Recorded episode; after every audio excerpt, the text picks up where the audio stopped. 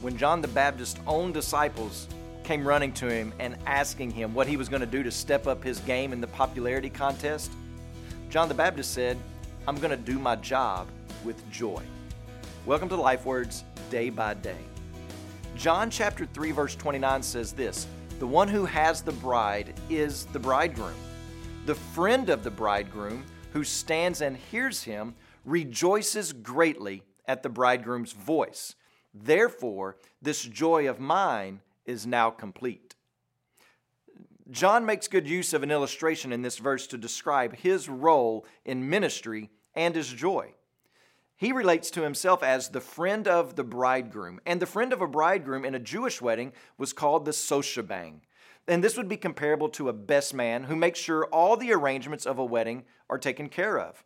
The social bank would have his hand in handing out invitations and making sure all the arrangements were just right for the wedding.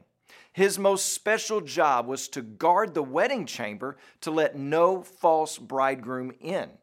He would stand behind the door until he heard and recognized the voice of the bridegroom. And then, and only then, would he open the door and walk out, knowing he had done his duty in joining together the bride and the bridegroom. If you're a follower of Christ, then you have a job as well, and that's to connect people to the biblical Jesus in your life.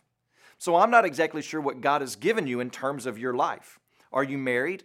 Then part of your ministry and job is to love your spouse. That's a command. It's not a feeling based type of thing. If it were, how could we love our enemies or our annoying neighbor or the lost? It's a command. So be faithful and stay in the game. Love your wife. Love your husband in the power and the strength of Jesus Christ living in you. There's no other way to do it. Are you a parent? Part of what God has given you in raising your children is to do it under the instruction of the Lord. Don't hand this job over to the schools or to the culture because they are lurking at all points to do it. It's your privilege, your ministry. It's what God has given you, and you can do it with Christ living in you and through you. Do you have a job? Part of what God has given you is being a light in the world through your workplace.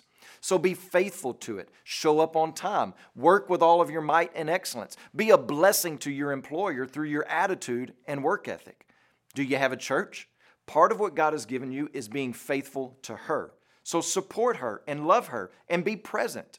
Do you have a specific ministry? Part of what you have received from God is the execution of that ministry according to God's word.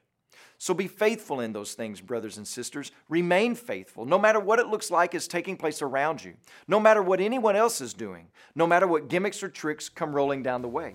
Be faithful in your life and ministry to leading people to the biblical Jesus. As you pray today, please remember BJ Sanders and his family, our missionaries in Papua New Guinea.